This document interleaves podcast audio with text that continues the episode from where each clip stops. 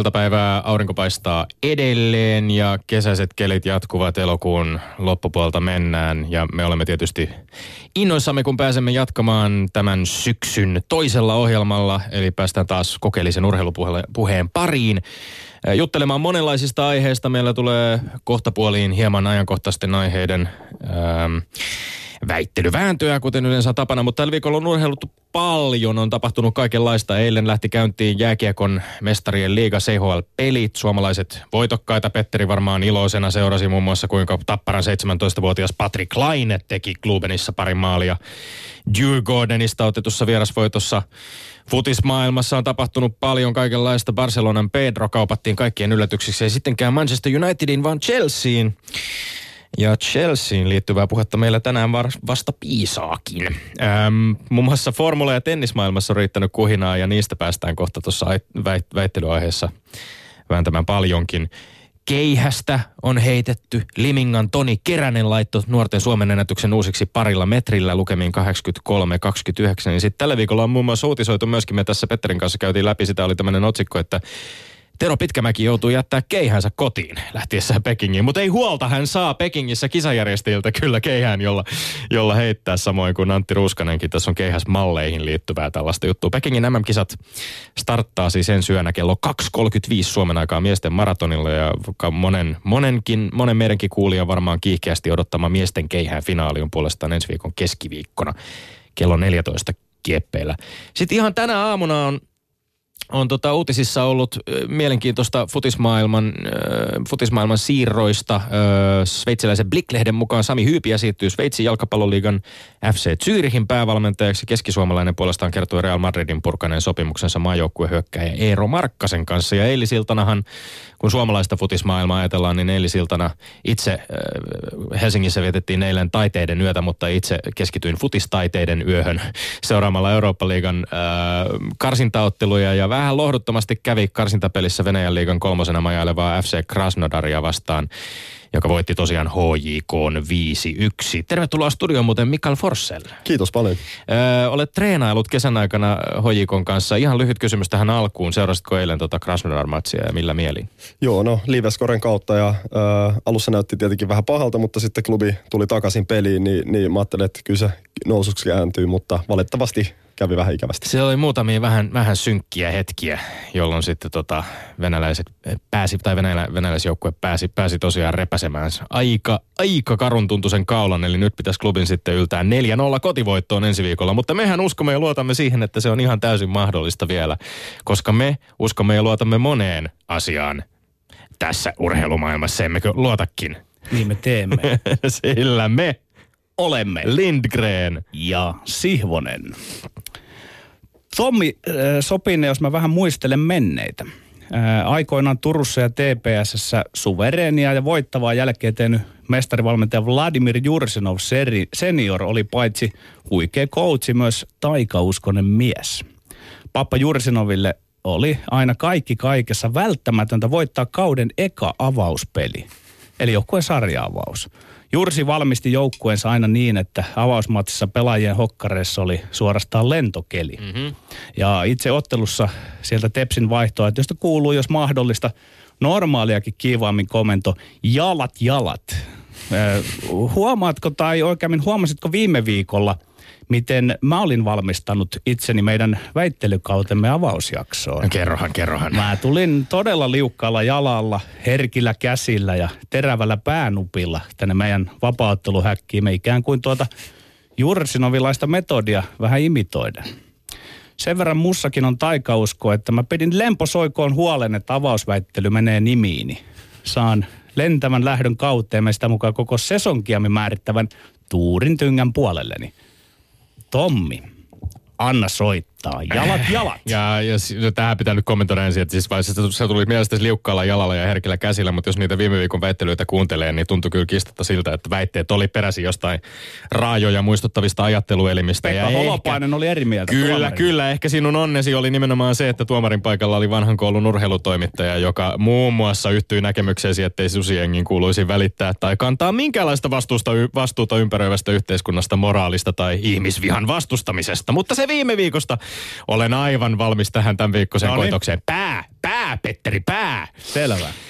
F1-talli Ferrari teki jopa hieman yllättäen tällä viikolla jatkosopimuksen Kimi Räikkösen kanssa jo ennen Belgian GP, GPtä ja Suomessa on tietysti riemuittu tästä uutisesta, vaikka Räikkösen suurin uhkakin tuntuu olevan meidän oma Valtteri Bottas. Minä väitän kuitenkin, että Ferrari päätti jatkaa Räikkösen pestiä enimmäkseen ihan muista, kuin vakuuttavien esitys, muista syistä kuin vakuuttavien esitysten perusteella tai tulosten perusteella. Jäämies Räikkönen puksuttaa tälläkin kaudella kaukana tallitoverinsa takana vasta viidentenä ajajan pisteissä ja on noussut palkintokorokkeellekin vain kerran. Lisäksi ilmeisesti vaakakupissa painoi Williamsin liian suuri hintalappu Valtteri Bottaksen sopimuksen purkamiselle. Mutta se mitä mä myös väitän on, että Räikkösellä on tässä punaisessa hihassaan yksi oletet- oletettua suurempi valttikortti. Hän on suuri persona ja Kimin kaltaisia persoonia ei tämän päivän harmaassa F1-sirkuksessa näy. Väitän, että se sopimuksen äh, syynä saattoi hyvinkin olla tämä Räikkösen persona, ei niinkään tulokset. Himputti Tommi, sä esität väitteen, josta ei voi olla samaa mieltä tai eri mieltä. Niinpä mä väitän vastaan, että sä höpöttelet joutavia ja huutelet tuuleen. Äh. Miten ihmeessä sä voit väittää ja ennen muuta miten voit tietää tai edes ounastella, että Räikkösen jatkodiili tuli ihan muista syistä kuin vakuuttavien esitysten perusteella. Eli pyydän tuomari Forssellia nyt olemaan tarkkana että tule viheltäneeksi rankkaria tuosta Höntsätomin filmaamisesta. Nimittäin väitehän on posketon. Se on pelkkää löysää spekulaatiota asialle, josta meillä ei ole mitään hajua. Muista syistä kuin vakuuttavien esitysten perusteella. Mm. Syytöksesi Ferrari kohtaan on ennen kuulumaton. Kyseessä on kuitenkin hei, eräs urheilumaailman ammattimaisemmin toimivasta organisaatiosta, mutta silti ja kuitenkaan ja kaikitenkaan en mäkään voi tietää, mitkä olivat Ferrarin vaikuttimet ja mitkä eivät kun Räikkösen palkkasivat, mutta Lindgreni tietää Oika- ja väittää tietävänsä. Oikaistaan saman tien. En minä syytä Ferraria yhtään mistään. Jos nyt, löysästä, jos nyt löysästä spekulaatiosta puhutaan, niin voidaan vaikkapa tuohon entisen työnantajasi urheilulehden uutisointiin tai spekulointiin, löysään spekulointiin, spekulointiin, Kimi Räikkösen siis ei- ei jatkosopimusta. tietää Siellä on todettu asioista. myöskin Ossi Oikarinen, joka kyllä urheilulehden F1-asiantuntija, joka tietää hyvinkin paljon Ferrari-tiimin toiminnasta ja siitä organisaatiosta, on myöskin todennut, että tulokset eivät oikeastaan sitä puoltaneet tästä jatkosopimuksesta. Minähän oikeastaan vain väitin, että, että kyse ei välttämättä ollutkaan nimenomaan tulosten perusteella tapahtuneesta vuoden jatkopestistä, vaan että siinä oli ihan ehkä muita syitä. Ei se ole välttämättä millään tavalla hyvä tai huono asia. En väitä minkäänlaista niin argumenttia, argumenttia sen suuntaan, mutta totean vaan, että se ei välttämättä ollut tuloksiin perustuvaa, vaan ihan muihin syihin Tommi, perustuvaa. ihanaa, että sä meet Ossi Oikarisen leveiden Niin, nyt sä taas otat tämän saman ainaisen, että joo, menet muiden sä urheilutoimittajien selän taakse sen jälkeen, Tommi, kun olet itse Tommi, yrittänyt Tommi, minua vähätellä Tommi, sä täällä. väitit, että Räikkönen on ajajan pisteessä vasta viides. Huhhuh, vasta viides.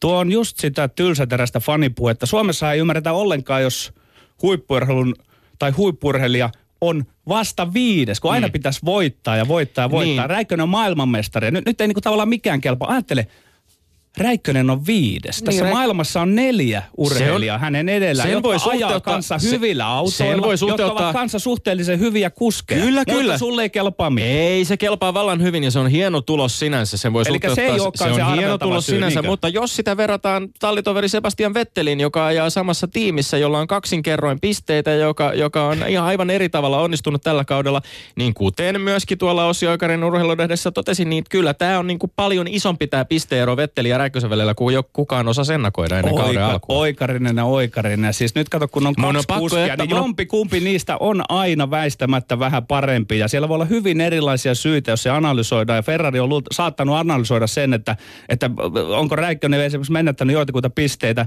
tallimokien takia mm. tai että kalusto on pettänyt Niin mä en muuta. ole edelleenkään nyt Mut- varma, mut- että minkä, minkälaisen vastaväitteen sä tähän toit vai lähit sä taas tälle niin kuin vähättelyn linjalle, että sinä olet hako, hako teillä näissä Ei, väitteissä. siis- niin, ei, siis- Tuliko sieltä mitään niin kuin Ei, ei, konkretiaa ei, kun takaisin? Mä, ei, niin, ei tullut. Sen takia, että mä sanoin, että ei, ei voi olla samaa mieltä eikä Asetin eri sinut- mieltä, kun sä lähdet tänne Niin, mahdottomaan til- mahdottomaan tilanteeseen sinua semmoisilla asioilla, mistä meillä on mitään hajua eikä käsitystä. Annapa tulla hieman löysää argumentaatiota. Kello on kello, argumentaatiota kello on valmiina täältä lähtien. No niin, anna tulla.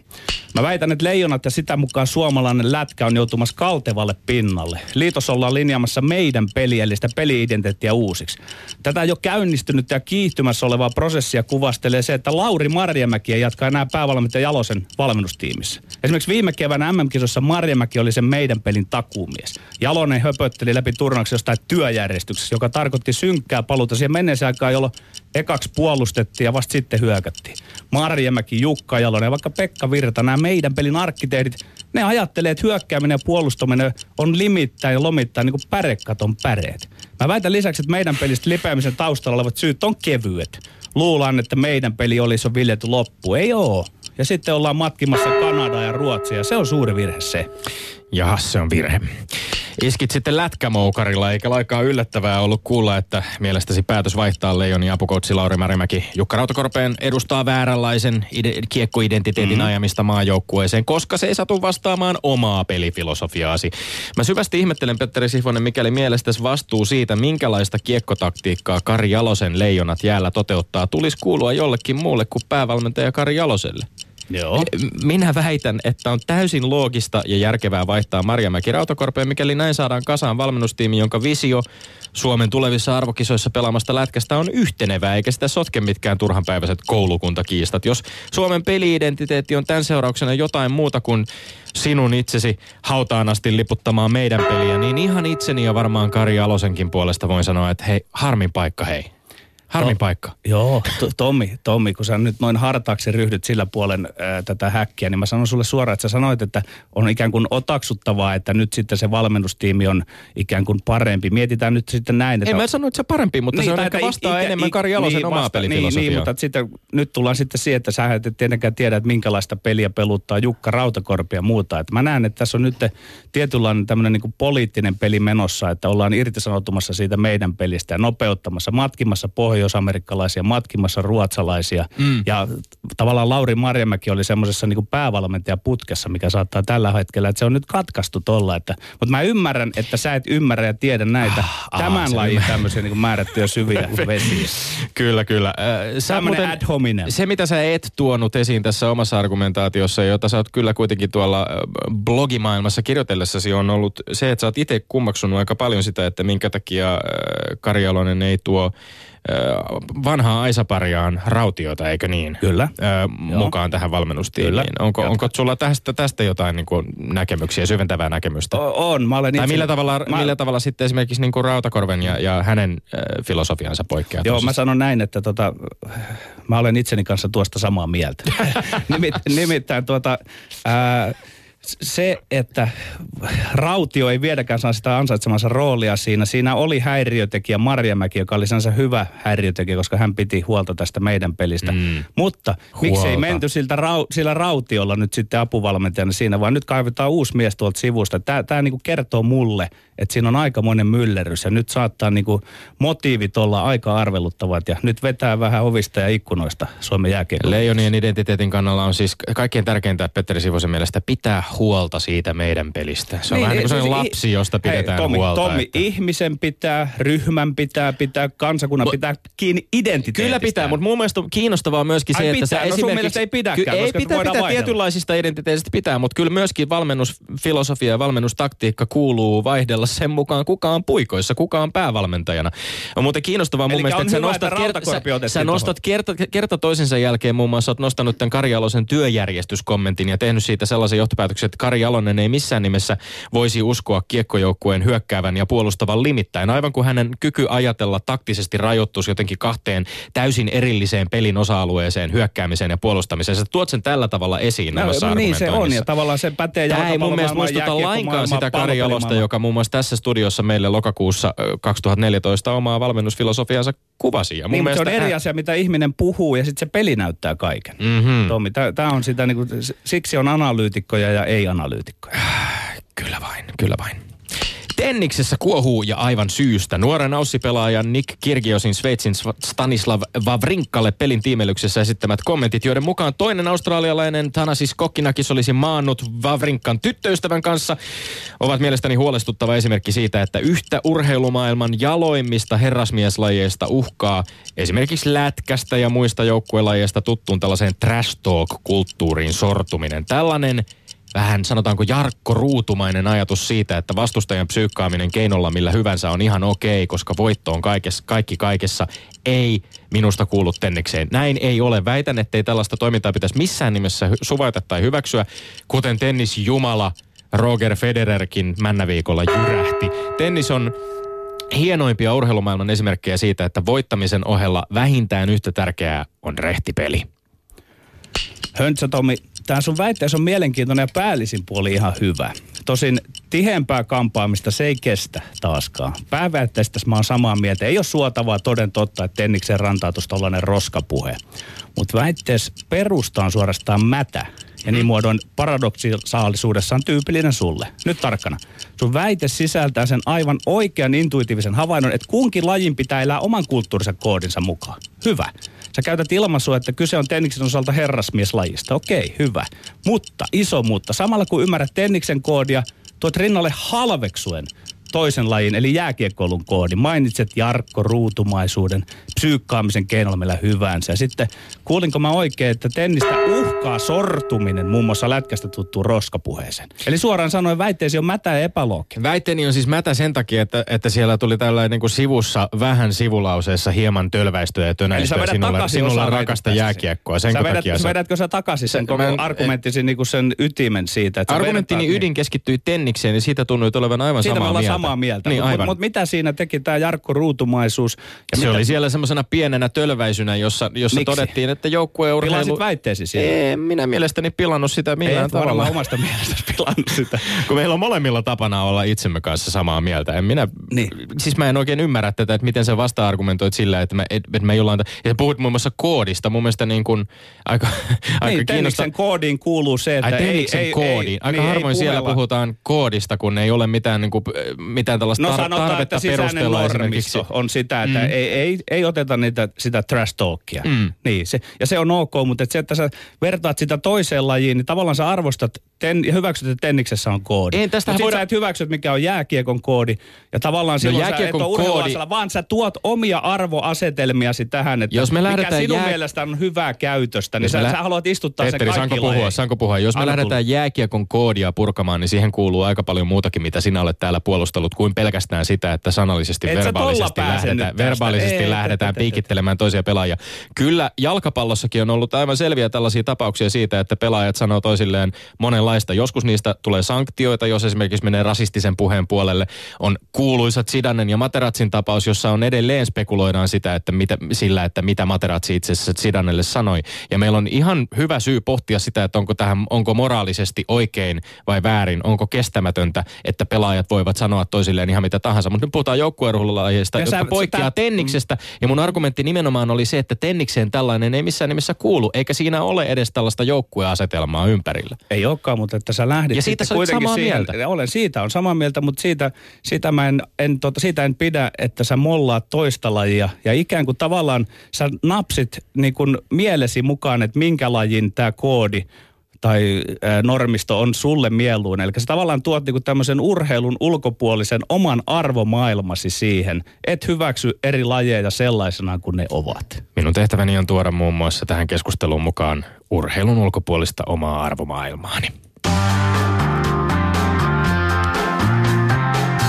Ylepuheessa Lindgren ja Sihvonen. Vieraanamme ja itse oikeutettuna väittelymme tuomarina tässä lähetyksessä on futaria melko puoleinen maalitykki Mikael Forsell. Ota Mikael ohjat, kiskaise kuin palloverkkoon konsana ja anna piste per väite jommalle kummalle parhaaksi näkemällesi tavalla. Ole hyvä. Eli eka, niin kyllä se Petterille menee, että äh, Räikkönen on ansainnut jatkopahvinsa, oli syyt mitkä tahansa. Juu, sitähän minä en väittänytkään, mutta, si- mutta tuota, Siinä vähän haiskahti.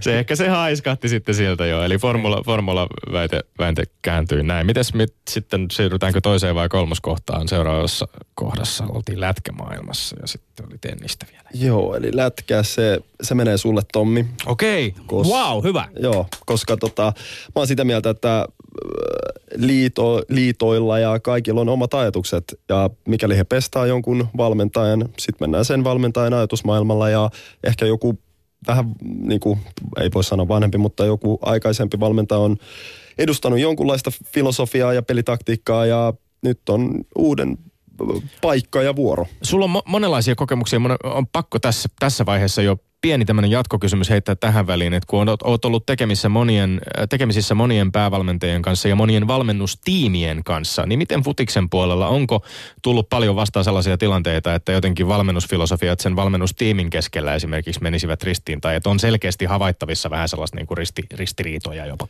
No varmasti jollain tasolla, mutta äh, fudiksessa kyllä on aina ollut se, että ykkönen on ykkönen, ja sitten vaikka toinen olisi täysin eri mieltä, niin, niin kyllä sen on vaan pakko mentävä sen ykkösen, että joku voi aina vähän mutista siellä, että mä oon vähän hörmiötä. Mutta sitten se jää siitä tasan siihen. Joo. Mä oon itse miettinyt tota niin, että silloin pystyykö se kakkonen antamaan sitä maksimaalista niin kuin panostaan siihen ja osaamistaan. Että mun mielestä, kun on päävalmentaja, niin sitten kakkosen ja kolmosen pitäisi olla ikään kuin elänyt todeksi se sama maailma. Mutta tota, se on ehkä tietysti aika ideaali ajatus ja toive. Joo, mä luulen, että, että valmentajat, joilla on ollut tämä sama kakkonen useamman vuoden ajan ja ne menee paikasta toiseen eri seuroihin, niin siinä on varmaan niin kuin yhdistyy parhaiten, että, että siinä ollaan samaa mieltä.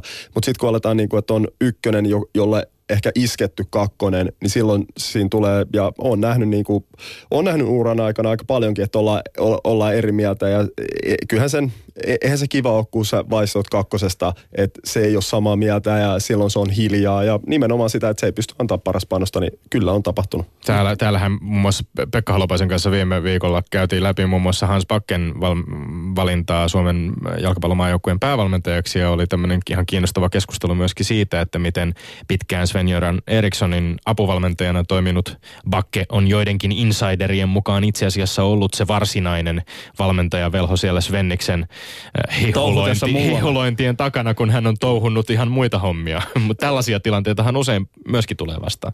Kyllä, ja sehän on periaatteessa äh, Sven, Svenniksen taito, että jos sä itse, no en mä nyt sano, että hän ei tiedä, mutta jos sä et itse tiedä fudiksesta mitään, niin pestään joku kakkoseksi, joka tietää. Mikä siinä?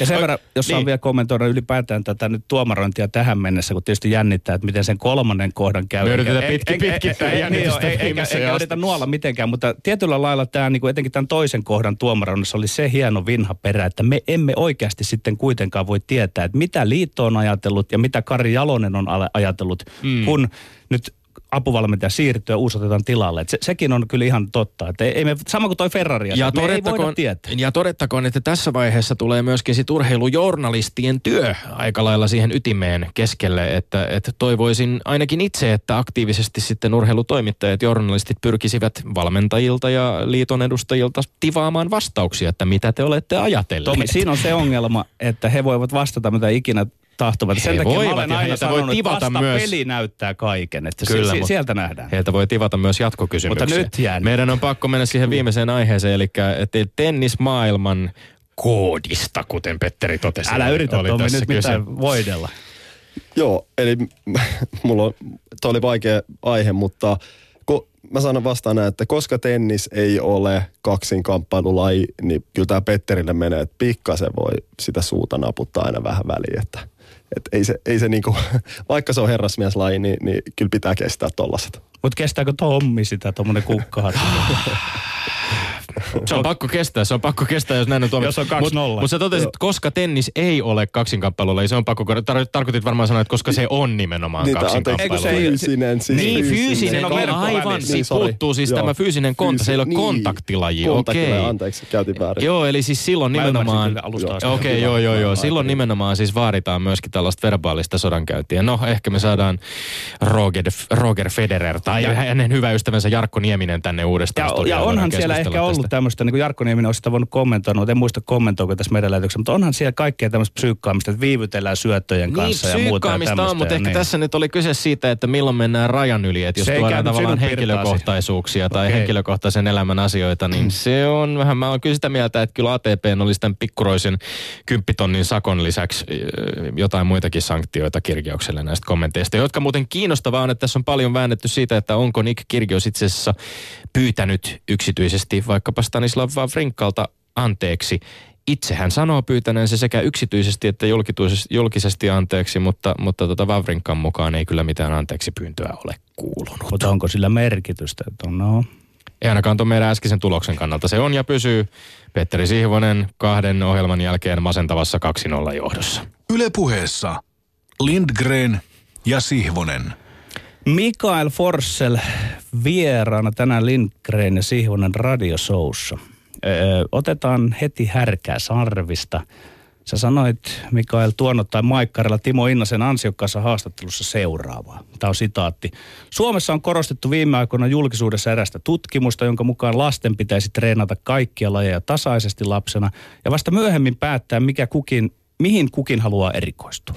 Minun ajatus nuorille on erilainen. Mitä jos nuoret keskittyisivät pienestä pitäen yhteen lajiin, esimerkiksi vaikkapa futikseen, koska vain sitä kautta voi saada riittävän määrän toistoja ja tunteja plakkariin. Lähdetään liikkeelle siitä peruskysymyksestä, onko jalkapallo mielestäsi varhaisen vai myöhäisen erikoistumisen laji? No mä sanon ekan oma, e, ekana oman mielipiteen, eli ehdottomasti varhaisen ää, tämmöisen kiinnittymisen laji, koska loogisesti omalla kokemuksella ja tunnepohjalla sanoo se, että kun sä saat toistoja, sä ensinnä 7-12-vuotiaana todistetusti, niin sä kehität sun taitoja kaikista parhaiten, kaikista eniten. Ja, ja ihan niin kuin miettii sitä, että ihan tämmöinen äh, raffi vertaus, että mitä Brasiliassa tehdään 7-12-vuotiaana. Jengi pelaa fudista aamusta iltaan ja se, että jos me Suomessa tehdään vähän kaikkea ihan ok, niin äh, milloin sä sitten erikoistut siihen. Ja puhutaan vielä siitä, että jalkapallossa ei riitä nykypäivänä, että sä oot ihan hyvä kaikessa, vaan sun pitää olla huippu jossain asiassa. Silloin sä erotut sieltä, silloin sä, silloin sä, silloin sä teet hyvän uran. Ja se on ainoa tapa.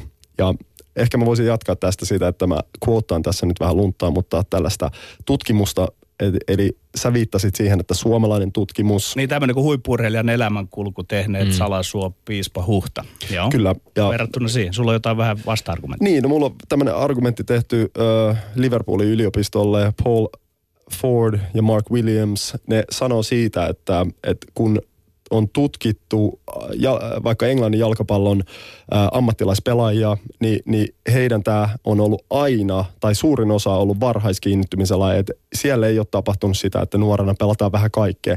Mä en sano sitä, että, että se ei voisi olla hyvää sun koordinaatiolle, sun, sun niinku kehitykselle, että sä pelaat kaikki. Me nyt puhutaan siitä, että jos sä haluat tulla huipuksi jossain tietyssä laissa, niin äh, katsotaan vaikka nyt, otetaan vaan jalkapallo. Mä oon täällä jalkapallon nimissä, niin, niin jalkapallo on ehkä kaikista monipuolisin laji. Sun pitää olla, sun pitää olla kestävyyttä, nopeutta, voimaa, tekniikkaa, kaikkea. Niin sä pystyt kyllä varmasti jalkapallon sisällä treenaamaan niitä kaikkia, mutta aina olla se pallo siinä mukana. Että, että mitä nyt suomalaiset yleensä vähän jää jälkeen, niin se on kuitenkin se taito.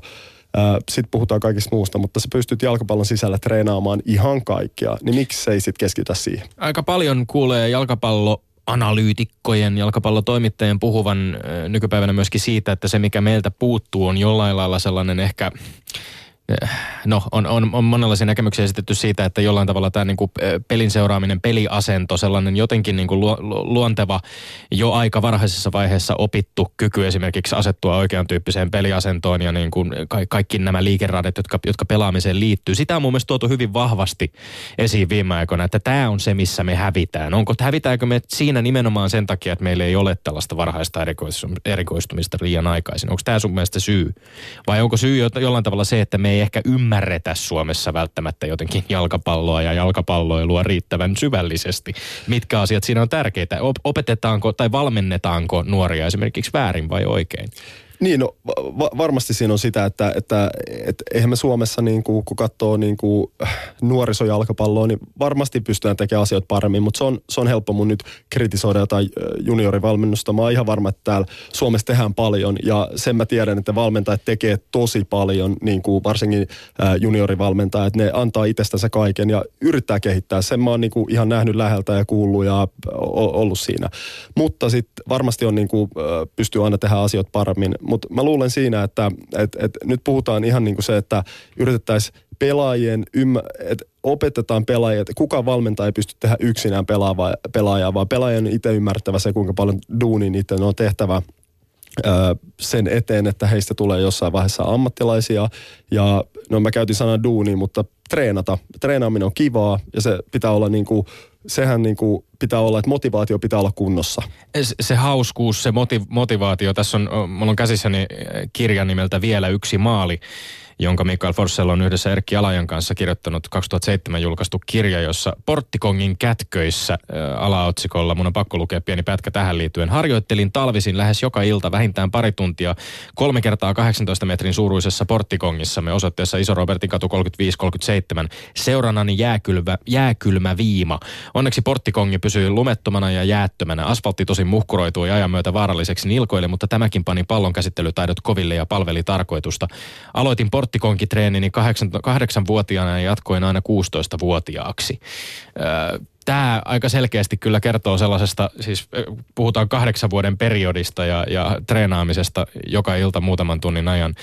Ilmeisesti futis on aika varhaisella iällä jo sulle on ollut aika iso intohimo. On, ehdottomasti. Ja tuohon tietenkin liittyen se, että meillä oli, äh, pelasin silloin eka pallopissa ja hoikossa, mutta molemmissa erittäin ammattimaiset niin kuin treeni, treeni niin kuin ensinnä olosuhteet oli, oli hyvät no, siihen aikaan ja, ja myöskin niin kuin, että hyvä, hyvää valmennusta, niin toi on tietenkin siihen lisäksi vielä, että, että mutta mulla oli, toi helppo, helppo tietenkin se, että, että mulla foodis oli aina, niin kuin, mulla ei ollut ikinä motivaatio-ongelmia. Mä, mulla oli aina se, että vitsi mä haluan niin kuin ammattilaisjalkapalloilijaksi ja mä teen kaikkeni sen eteen. Mikään ei tuu mun eteen. Ja se, että tietenkin Suomessa on rankat olosuhteet, että ähm, nyt katsoo, että Suomessa alkanut tulee tekonurmi, kupli. Se olisi ollut mahtava. Mä, oli, mä olisin ottanut tämän ajan treenaamisen kannalta kyllä, mutta äh, ei ole ikinä mitään syytä. Oli myös sporttikongi tosiaan tämä ja sitten pystyi rappu käytävässä sisällä, jos oli vielä lämmin, niin sitten väliin mä vaihdoin sinne, vedin vaan sortsit ja teepaiden alkaa, niin mä olin, että mä jossain Espanjassa otit Mikael Forssell sanan motiivi, motivaatio esiin. Ää, miten ajattelet siitä, että miten se motivaatio rakentuu, ää, jos harrastaa monia lajeja tai harrastaa vain yhtä tai kahta lajeja? Kumpi on tavallaan se, se väylä, missä se motivaatio säilyy ja miksi? Toi, toi on tota, vastaus varmaan on tuohon, että se on erittäin yksilöllistä. Ja mä luulen, että se täällä Suomessa on, on, mitä vähän sekoitetaan näihin tutkimuksiin, on, että otetaan sana motivaatio esille, että miten jollain voi olla motivaatio seitsemänvuotiaasta asti, jos sitä no, vaikka painostetaan pelaamaan jalkapalloa. Toihan niin kuin toi väite on, toi, toi, toi, niin kuin, toi pohja on mun mielestä väärä, koska, koska me puhutaan siitä, että totta kai var, varmasti jos, jos aletaan katsoa motivaatiota pelkästään, niin, niin äh, jollain se on vaan jalkapalloa, jollain se on keihäheittoa, jollain se on ö, lätkään. Ja, ja jos ne nauttii siitä, niin miksi viedä pois sitä, vaan antaa kaikkensa sille laille, koska varmasti niitä työtunteja tulee sen lain sisällä enemmän kuin niille, joilla ei tule. Toi on niin kuin ihan selvä asia. Joo, ja oma kokemukseni on tavallaan se, ja miten kommentoit, että äh, ihminen hän oppii rakastamaan sitä, mitä hän osaa. Ja jos niitä lajeja on tosi monta, niin se rakastumisprosessi on hyvin häilyvä, ja mun arvion mukaan se motivaatio ei silloinkaan välttämättä, se, se on jopa uhattuna se motivaatio silloin, että vaihdat monta lajia käyt kokeilemassa, et pärjää missään, koska urheilussa on kuitenkin se pärjäämisestä. Kommenttisi. Joo, kyllä. No itse voin sanoa se, että, että kun mä olin niin kuin, seitsemänvuotias, niin mitä mun pomputtelu enkka oli vaikka 30. Ja sitten seuraava, sama kesä aikana, niin se oli 162, mä muistan aina. Sitten mä pomputtelin 10-vuotiaan 570 päällä. Ja sitten niinku, se, se vaan niinku, se niinku, se, se, se niinku fiilis, kun sä onnistut, niin se on ihan mieletön. Ja, ja mulle, mulle oli tietenkin helppo se, että mun, mun juttu oli tehdä maaleja pienestä asti. Ja mä niinku elin sekä surut että onnellisuuden hetket niinku sen myötä, että jos en mä tehnyt, mua itketti ja jos mä tein, niin mä olin tosi onnellinen. Niin lahjakkuus kytkeytyy hyvin vahvasti myöskin niin kuin iloon ja nautintoon ja onnistumisen kokemuksiin ja osaamiseen, totta kai kaikkiin näihin asioihin, mutta itse totesit, että Mikael Forsell, että halusit sulla oli selvää, että halusit ammatiksesi pelata jalkapalloa, mutta kun ajatellaan nyt näitä nuorisoon, nuorisoon liittyviä tutkimuksia tai sitä erikoistumista eri lajeihin ja muuta, niin eikö tässä ole vähän ongelmallista se, että meillä puhutaan tavallaan päällekkäin ehkä erillisistä asioista. Me puhutaan, jos, joskus toisinaan me puhumme huippuurheilijan polusta, me puhutaan kehittymisestä sinne aivan korkeimmalle huipulle ja mitä se vaatii mukanaan, mutta sitten me puhutaan myöskin toisaalta kansanterveydellisistä seikoista tai me puhutaan siitä, että nuoriso voi hyvin ja saa onnistumisen kokemuksia mahdollisimman laaja-alaisesti. Et, et, et, pitäisikö tätä keskustelua ehkä hieman jollain tavalla selkiyttää, että milloin mistäkin puhumme? Kyllä, ja, ja ehdottomasti. Ja se, mitä mä nyt tänään referoin tätä tutkimusta, niin me puhuttiin jalkapalloilijoista. Me mm. puhuttiin ammattijalkapalloilijoista, jotka päässyt huipulle, niin heistä oli kiinnittänyt, oli tällaisia varhaisajan kiinnittyöitä jalkapalloon ja sitä, se on tutkimus ja, ja se, sitä mä quoteaan periaatteessa, mutta niin. Jos, jos, jos ajatellaan omaa lahjakkuuttasi jalkapalloilijana, missä vaiheessa sä oot itse ylipäänsä jollain tavalla ajatellut tai, tai tajunnut olevasi poikkeuksellisen lahjakas jalkapalloilijana, nimenomaan ehkä hyökkäjänä, maalintekijänä, ja minkälaiset asiat sun mielestä kertoo lahjakkuudesta Mä provosoin keskustelua. Mun mielestä Mikael Forsell ei ole mitenkään lahjakkaampi kukaan muukaan. Hän on harjoitellut enemmän. No niin. No osittain, osittain joo, että sen mä tiedän, että mulla on hyvä pallosilmä, mä osaan pelaa kaikki lajeja, jos, jos tarve vaatii, mutta sen mä voin myös sydä, käsi sydämellä sanoa, että mä oon tehnyt ihan hemmetin paljon duunia, treenannut yksin ää, ja unelmoinut, ollut todella kurinalainen mun unelman kanssa. Eli, eli se on, mutta tällaisiakin ihmisiä on maailma täynnä ja, ja mulla on käynyt myös hyvät säkä siinä, että, että mä, oon, tota, äh, mä, oon, mä oon tehnyt sellaisen uran ja toivottavasti jatkuu vielä, mutta äh, niin. Yle puheessa Lindgren ja Sihvonen. Kumman pelin otat Mikael Forssell ja nyt käsi sydämelle? Sen, jossa teet kaksi maalia ja joukkueesi häviää 3-2. Vai sen, jossa et tee yhtään maalia ja joukkueesi voittaa 3-2? Mä, mä, mä sanon eka tämän provosoivan vastauksen, että ehdottomasti sen, että me hävitään ja että mä teen kaksi maalia. Mutta mä pohjustan sen sillä, että, että mä oon niin kuin, maalin tekeminen on mulle ollut aina kaikki kaikessa. Ja, ja monihan karsastaa tuollaista ajatus, ajatustapaa ja mä ymmärrän sen ihan täysin. Mulla on sympatia sitä kohtaan, mutta Mä sanon myös, että tuo, ilman tota ajattelutapaa se ei tekisi minusta sellaista pelaajaa, sellaista maalintekijää, mikä mä haluan olla ja mikä mä olen ollut. Että et, et mun juttu on tehdä maaleja. Ja jos mä alan miettiin, mun, multa vaaditaan yksilösuorituksia, multa on, vaaditaan maaleja, multa vaaditaan ylhäällä te, tekemään niitä ratkaisuja. Se on mun juttu. Eli kun mä teen ratkaisuja, mä saan siitä hyvää fiilis kun mä epäonnistun, mä saan siitä huonoa fiilis ja mä saan myös tie- kuulla siitä, että miksi et sä tehnyt maaliin, miksi et sä oot tehnyt omia ratkaisuja. Sen takia mä vastaan noin, että maalin tekeminen ja mä saatan jossain vaiheessa tehdä väärän ratkaisu, että olisi pitänyt syöttää mutta ehkä sitten prosentuaalisesti kuitenkin mä teen enemmän oikeita ratkaisuja, jotka auttaa loppupeleissä joukkuetta. Ää, tässä jo aiemmin mainitsemassani hyvin paljon puhuvaa nimeä kantavassa kirjassa vielä yksi maali tähän edelliseen puheenvuoroon viitaten. Tosiaan 2007 ilmestynyt kirja, jossa, jossa heti alussa puhutaan tällaisesta tota, fosystä, eli Forssell-syndroomasta.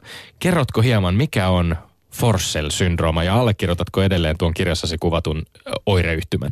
Kyllä, eli Forssell-syndrooma on, on tämmöinen äh, juttu, että kun pelaaja ei tee maaliin, niin ei voi olla tyytyväinen ja on, on niin pettynyt itteensä. Et se on ihan sama, vaikka sä syöttäisit kolme maalia tai, tai tota, pelaisit elämäsottelu, mutta sä et ole tehnyt maaliin, niin, niin se syö. Ja, ja toisaalta siinä on myös se käännepuoli, että vaikka sä olisit pelannut to, todella huonon pelin, niin ää, jos sä oot tehnyt maalin, niin jotenkin se ilo tulee sieltä sisältä kuitenkin. Mutta tässä, jollain tavalla heti herää se ajatus, että eikö tämä aiheuta hirveitä ongelmia tavallaan hyökkääjän, nimenomaan hyökkääjän ja maalintekijän suhteessa – joukkueeseen. Luulisin, että jos, jos on tämmöinen niin taipumus olla aivan niin kuin allapäin esimerkiksi voitetun ottelun jälkeen, että se jollain mm. lailla kalvaisi sinun pelaajan ja joukkueen välistä suhdetta. Niin, no periaatteessa ajattelisi, mutta äh, kyllä mä oon ihan hyvä peittää sitä aina välillä. Että ja, ja, ja mä luulen, että tämä on ehkä yleisempi, mitä luulee. Että tuolla maailmalla, niin kun, kun katsoo, niin kyllä hyökkäjät on aina pettyneitä, kun ne maaliin. Oli, oli, vaikka jengi voittaisi 5-0 ja olisi, olisi huikea fiilis ja kaikki, niin kyllä se vaan sisällä tuntuu se, että mä oon tänään epäonnistunut, koska joukkoja odottaa muut maaleja.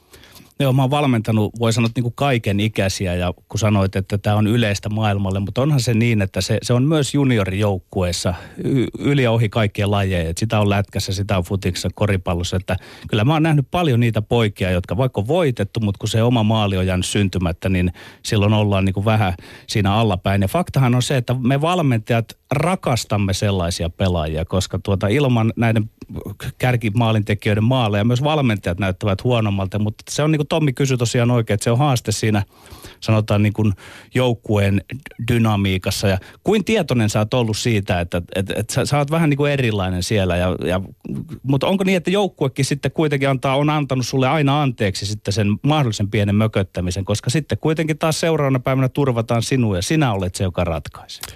Ei kun se on just näin. Kyllä ihmiset niinku tietää sen, että, että, että jos, jos mä nyt voi sanoa, niin, niin mä oon, mä oon päättänyt pienestä asti, että mä haluan olla maalintekijä ja hyökkääjä.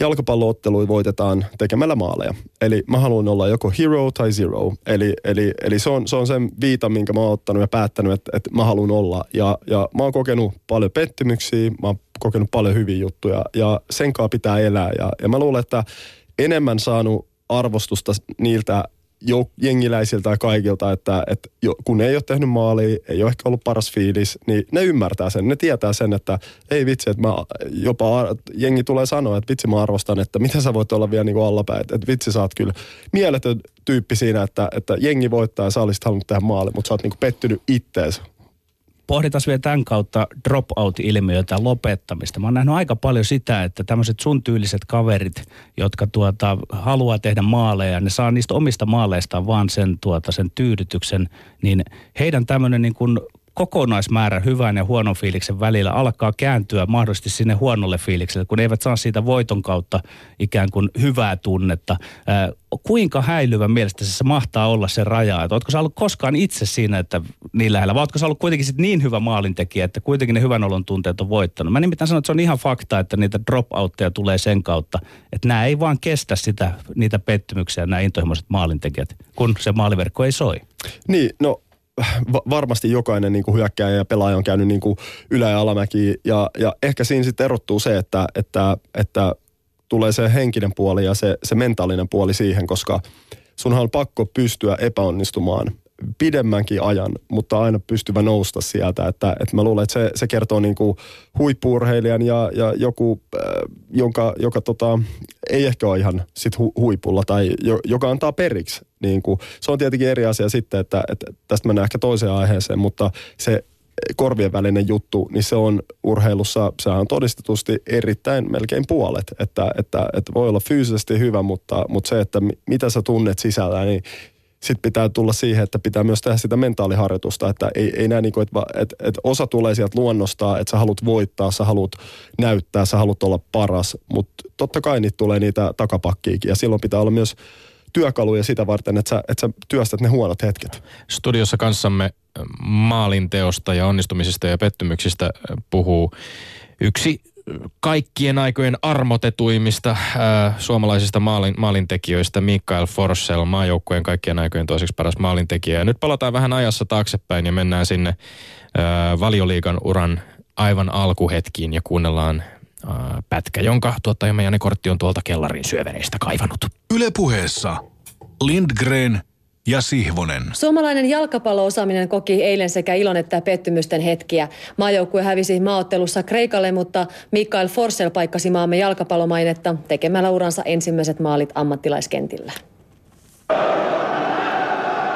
17-vuotias Forssell pääsi Chelsean avauskokoonpanoon Gianfranco Zola rinnalle Englannin kapin neljännen kierroksen uusinta ottelussa Oxfordia vastaan. Toiselle puoliajalle lähdettäessä sinipaitainen Chelsea johti 2-1 ja kun minuutti ehdittiin puoliaikaa pelata tekee Forssell uransa tärkeimmän osumansa Oxfordin maalivahdin Elliot Jacksonin selän taakse. Forssell saa pallon kuin varkaan ja sijoittaa pallon tyylikkäästi takakulmaan. Lisää on tulossa. Sillä fanaattiset Chelsean kannattajat ovat lentää selälleen seitsemän minuuttia myöhemmin, kun Forssell iskee uudelleen. Komea kaukolaukaus runsaasta 20 metristä ja uusi tähti on syntynyt. Chelsea manageri Jean-Luc Vialli kehui ottelun jälkeen nuorukaisen otteita ja töitä riittää jatkossakin. Forsellin oli määrä lähteä Suomen olympiajoukkueen matkaan Espanjan turnaukseen, mutta Vialli halusi pitää miehen nyt Englannissa, joten Forsell nähdään varmaankin joukkueen avauskokoonpanossa jatkossakin. Hattutemppu jäi tällä kertaa saavuttamatta, kun Forssell vaihdettiin Mark Nicholsiin, mutta kaksi maalia riitti näytöksi faneille. Chelsea voitti lopulta 4-2 ja jatkaa kapin viidennelle kierrokselle. Kirjassasi kuvaat, että pohkeet ilmeisesti alkoi kramppailla jossain vaiheessa piti näyttää, että nyt tarvii tulla vaihtoon ja hattutemppuja ei saavuttamatta. Mutta nyt tosiaan tämä pätkä tai, tai pätkät tästä ottelusta ja nuo maalit voi muuten tuolta YouTuben puolelta käydä myöskin katsomassa, jos, jos Mikael Forsellin nimen syöttää siellä hakuun, niin, niin ne löytyy ja, ja ne on upeita, upeita maaleja molemmat. Millaisia ajatuksia nyt herättää kuunnella näistä, näistä kahdesta 17-vuotiaana iskitystä maalista?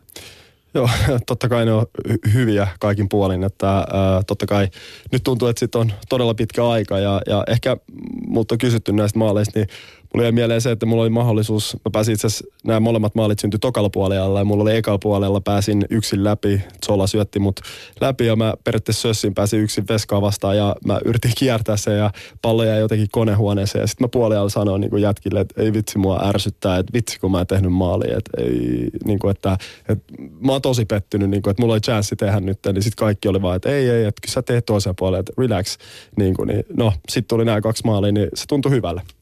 Pysytään tässä Chelsea-ajassa hieman. Se lähit äh, Chelseain todella nuorena 17-vuotiaana ja, ja, ja teit siis saman tien ihan ammattilaissopimuksen, ei mitään tämmöistä äh, junioriakatemiaan tai mihinkään, ihan, ihan puhdas ammattilaissopimus. Ja aika pian kuitenkin pääsit sitten näyttämään myöskin taitoja ää, äh, ykkösjoukkueessa, jossa et sitten ihan kuitenkaan onnistunut vakiinnuttamaan paikkaansa. Seura, seura, seura, tai seurasi lainapestejä Crystal Palacein, Borussia Mönchengladbachiin ja sitten myöskin Birmingham, Birminghamiin, jossa, jossa tota, taoit upeat 17 maalia valioliikakaudella 2003-2004 ja rupeaa melkein naurattamaan, koska aj- ajatus siitä, että valio- valioliikassa suomalainen pelaaja takoo tuollaisilla tehoilla, niin tuntuu tästä tämän päivän näkökulmasta ehkä vähän hurjalta, mutta, mutta millainen nyt tätä, tätä kysymystä on ehkä vähän vaikea muotoilla. Ö, itsestäni tuntuu siltä, että että, että sinun uraasi liittyen usein ehkä kuulee vähän sillä, että vitsi kun vielä olisi jotenkin niin kuin homma olisi lähtenyt vielä suurempaan liittoon ja tuli niitä loukkaantumisia ja muita. Mutta miten sä nyt ajattelet tätä aikaa taaksepäin ja, ja omaa uraasi, miten se tosta, tosta kehkeytyy eteenpäin näiden kahden maalin tekemisen jälkeen? Joo, no totta kai on ylpeä omasta urasta, se pitää sanoa ja, ja totta kai niin kuin ilman jotain loukkaantumisia, niin varmaan niitä hyviä kausia olisi ollut enemmän. Että se on, se on ihan fakta fa- fakta-asia, mutta mä oon aina miettinyt fudista ja elämää silleen, että, että turha niin voivotella sitä, että, että, että antaa ehkä sitten muiden ihmisten voivotella jotain loukkaantumisia, mutta mä oon oppinut hirveästi niistä loukkaantumisista ja sitten ehkä, ehkä tästä välillä jäänyt väliin, että se, että mun loukkaantumiset silloin ihan nuorena niin on ollut niin vakavia, että mun fudisura olisi voinut loppua siihen. Ja sen jälkeen kun tekee 17 maalia valioliigaa, valioliigassa sen jälkeen, kun Lekure on sanonut, että sä et välttämättä pysty pelaamaan enää fudista ikinä, niin ää, voisin sanoa, että se, että se tunne on aika, aika mieletön. Niin, tota. Ni, niin tässä on yhdestä näistä vakavista polvivammoista tässä kirjassasi, kun, kun kerrot, niin se aika hurjaa, puhe, hurjaa läpikäyntiä siitä, että miten kun oli polven tullut rustavamma, niin piti mennä ensin niin kuin poukkoilla tavallaan läpi maiden ja mantereiden eri lääkärien luona, jotka antoi erilaisia näkemyksiä siitä, että, että onko, minkälainen vamma on kyseessä ja hirveä epätietoisuus. Ja sitten kun lopulta se, se tota, polvi leikattiin, niin sen jälkeen sitten niin kuuden kuukauden kuntoutuminen ja alkuvaihetta kuvailit muun muassa, kerroit siitä, kuinka pitää kahdeksan tuntia istua paikallaan ja, ja tämmöistä niin polvi tekee pientä mekaanista liikettä, jotta siihen uuteen tota, rustoon tai siihen sitten sen niin kuin polven korjauksen jälkeen jollain lailla se hiljalleen lähtee liikkeelle. Nämä on varmaan ollut siis aika lailla tuonut myös sitä henkistä puolta vahvasti, vahvasti esiin, että miten tärkeää se on urheilussa. Kyllä, ja siinä on paljon aikaa miettiä, ja, ja mä sanon, että varsinkin se ekan polvivamman jälkeen, olisiko ollut 2001 suunnilleen, niin tota, äh, silloin pari vuotta sen jälkeen oli, oli aivan mahtavia kausia mulla, ja, ja mulla oli paljon aikaa silloin miettiä, että vielä kerran, että minkälainen jalkapalloilija mä haluan olla. Mä haluan olla... Äh, erikoistunut siinä, että mä oon boksin ympärillä ja lähellä, että, että mä teen maaleja, mä teen omia ratkaisuja, ihan estotta, ihan täynnä itseluottamusta. Että se on se mitä, että mä haluan mennä all in vielä enemmän siinä, en, enkä niinku palvella jotain muuta kentällä, mitä on, niin tota, se, mä voin sanoa, että jollain tavalla se teki mut vielä paremmaksi jalkapalloilijaksi, jos mä voin sanoa tästä kun tekee mieli sanoa kuulijoille, että katsokaa noita kinttuja.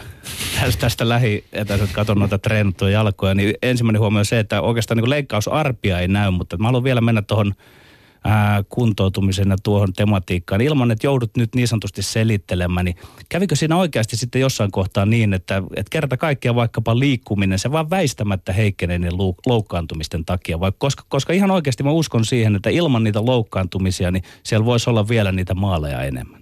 Totta kai, ja se, se, on, se on ihan selvää, että, että, että, että kun on ollut paljon loukkaantumisia ja on, on joutunut olemaan sivussa, niin, niin se on tota, varmasti vaikuttaa ja varmasti ikä totta kai osittain, mutta et ehkä mä niinku itse yritän vielä sanoa sitä, että, että niistä loukkaantumisista mä oon oppinut paljon, mä oon oppinut ymmärtää mun kroppaa paremmin, öö, mä, mä, te, mä teen niinku oikeita asioita ja mä en niinku tosiaan voivottele sitä, että mitä on tapahtunut, vaan mun on pakko aina katsoa eteenpäin ja urheilijana muutenkin, koska se on helppo jäädä sitten semmoiseen niinku voi että kun kirjan kautta myöskin tulee aika vahvasti sellainen, sellainen vaikutelma, että et, et loukkaantumisen on itse asiassa aika paljon sellainen, tai aika pitkälti sellainen asia, joka yhdistää myöskin pelaajia ihan yli joukkueen rajojen. Että siellä saattaa yhtäkkiä olla, olla niin kuin todella tärkeässä roolissa joku vihollisjoukkueen pelaaja, joka on käynyt läpi samantyyppisiä vammoja tai muita. Onko sulla nostaa jotain esiin tällaisia esimerkkejä siitä, että, että keneltä sä oot näissä niin kuin pahimpien loukkaantumisten aikana saanut, saanut tukea? Joo, no, no tietenkin omilta jengiläisiltä ollut paljon ja, ja mun tämä brasilialainen pullukka Ronaldo jalkapalloilija valittu monta kertaa maailman parhaaksi jalkapalloilijaksi, niin silloin oli pahoin polvivammoja ja, ja seurannut sitä niin kuin alusta loppu. Hän on nyt lopetti pari vuotta sitten Fudiksen, niin, niin se kertoo äh, aika samantyylisiä asioita. Vasta lukenut nyt niin kuin, omia ajatuksia, että mitä, mitä, mitä, käy, mitä joutuu käymään läpi. Ja, ja sä joudut niin kuin, tietenkin, äh, että jos on jotakin liikettä tai jotain muuta, niin sit sä joudut vaan niin kuin, äh, mukautua sen mukaan ja, ja sä löydät sen, sen, sen oman rytmin ja, ja sä niin kuin löydät itse uudelleen. Ja, ja totta kai voi sanoa, että no helpommin olisi, kun ei olisi yhtä ainoa loukkaantumista, mutta toisaalta kuka menee ilman loukkaantumista koko uraa läpi. Mikä on 34-vuotiaan Mikael Forsellin nykykunto ja tämänhetkinen tilanne ylipäänsä? Oot ilmeisesti toistaiseksi vielä sopimusta vailla, oot treenannut HJKn kanssa täällä kesän aikana, eikö niin? Joo, kyllä. Mulla oli tota mahdollisuus äh, jäädä Bohumiin, missä mä pelasin viime kaudella ja seura oli kaikki puolin mahtava, mutta äh, meillä oli semmoinen valmentaja, joka äh, sillä oli aloitus 11 mielessä, joka, joka sitten ei muuttunut periaatteessa äh, millään tavalla, niin mä päätin sitten, että tässä iässä niin on kiva, äh, mä haluan löytää paikan, jossa, jossa tota, pystyy vielä nauttimaan furiksesta vähän enemmän, niin äh, agentit tekee duunia ja mä treenaan klubin kanssa ja meillä on tosiaan tytär, joka on vuosi ja kolme kuukautta, niin, niin sitten mä hengaan loput päivät puistossa hänen kanssaan, niin ei, elämä on hyvä. Heitit tuossa äsken, mä en ihan kaikkea sitä jalkapalloterminologia ymmärrä, että puhuit siinä boksissa olemista, siinä pelaamisesta. Ja me tuossa lähetystä ennen Tommi Lindgrenin johdolla vähän pohdiskeltiin semmoista niin kuin sanotaan pelitapojen suhdetta siihen, että minkälainen pelaaja sä oot. Ja Mä eksyin miettimään sitä sellaista, että onko taas toisaalta peli pikkusen muuttunut eri suuntaan, mikä oli se ihan, onko tällä hetkellä kovin useissa joukkueissa se, voiko sinusta sanoa, että sinä olet se joku target-pelaaja tai jonka kautta se pelataan. Pelataanko vielä sillä lailla, miten sinä toivoisit modernia jalkapalloa? Pelataan ehdottomasti, että, että tietenkin niin kuin ehkä, ehkä sitten jokainen maa pelaa erilaista jalkapalloa, mutta että sanotaan nyt, että missä mä pelasin kymmenen vuotta, niin on, on tota Englanti ja siellä nyt varsinkin niin kuin arvostaa maalintekijöitä, että siellä on ehkä karikoidusti sanottuna, niin sun ei sun ei tarvitsisi olla taitava pelaaja, sun ei tarvitse muuta kuin olla vahva ja hyvä tekemään maaleja. Ja vaikka sä, et, vaikka sä menettäisit pallon kymmenen kertaa pelissä tai, tai, tai jotain muuta, niin, niin, niin sua arvostetaan, koska sä teet maaleja. Se on ihan niin kuin black and white ton, ton asian suhteen. Niin tota, ehdottomasti, totta kai sitten, että sun pitää löytää semmoinen joukko, joka pelaa sellaista sulle Tätä meinasin juuri niin. kysyäkin, että kuinka isossa Kyllä. roolissa se on, että pitää selvittää, että minkälaista peliä se joukko, minne mahdollisesti olet menossa, niin pelaa. Kyllä, ehdot aika paljonkin. Niin kuin, ja, ja totta kai ollut, ollut, ollut tota, äh, nyt vi, viimeisten vuosienkin aikana niin ollut, ollut valmentajia, jotka pelaa erilaisella, joka ei sovi mun tyylille tai mun tyyppiselle pelaajalle ja, ja se sopii heidän taktiikkaansa ja, ja totta kai se on silloin vähän katkeraa, että miettii, että mulla olisi paljon annettavaa ja on hyvässä kondiksessa ja, ja äh, faktahan on myös siinä, että, että hyökkäjät elää täysin joukkueen syötöistä. Että totta kai sä pystyt tekemään niin kuin yksilösuorituksia, mutta sä elät siitä, että joukkue pelaa hyvin ja sulle syötetään maalintekopaikkoja. Sit sun pitää laittaa, mutta sitten jos niitä ei tuu, niin totta kai kaikki katsoo, että no toi ei tehnyt maaleja. No, pallo mä sain. No, tässä on mun dilemma koko uran ja elämän, että, mutta mä oon ottanut sen viita ja mä oon päättänyt, että tämä on se mun juttu ja, ja mä joudun elämään myös sen kritiikin kanssa.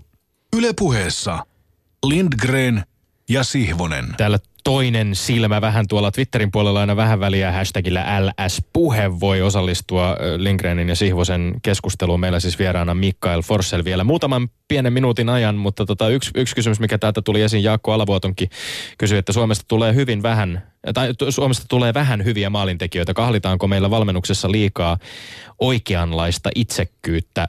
Ja sitten ehkä haluaisin tähän jatkokysymyksenä vielä nyt esittää, että millä, millä mielin ö, olet ylipäänsä seurannut nuoren polven esiinmarssia tai nuorempia, nuorempia hyökkäjäpelaajia? Onko sinun silmiisi osunut sellaisia lupaavia, lahjakkaita suomalaisia nuoria futaajia, jotka ehkä jonain päivänä voisivat haastaa noita Jari Litmasen tai Mikael Forsellin mm, lukuja maajoukkueessa tai ylipäänsä murtautua kansainvälisissä, kansainväliselle uralle?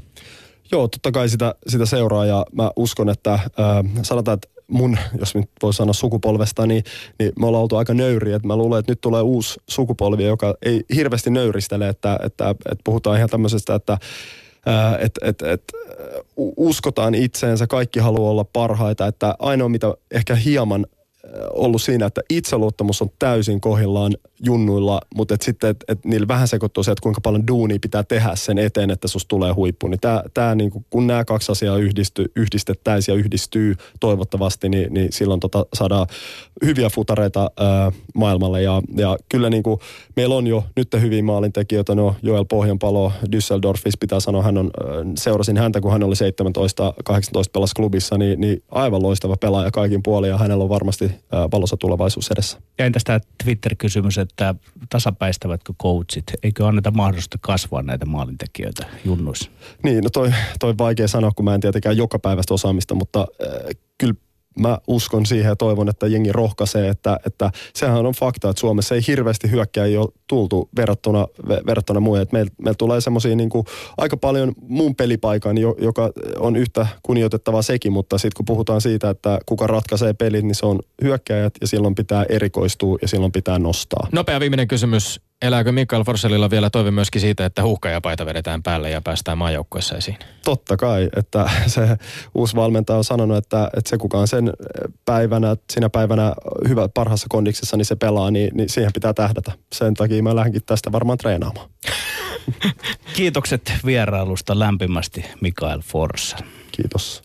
On aika laittaa kansi kiinni ja sanoa kuulemiin, mutta sitä ennen Tommi Lindgrenin maineikkaat urheiluterveiset.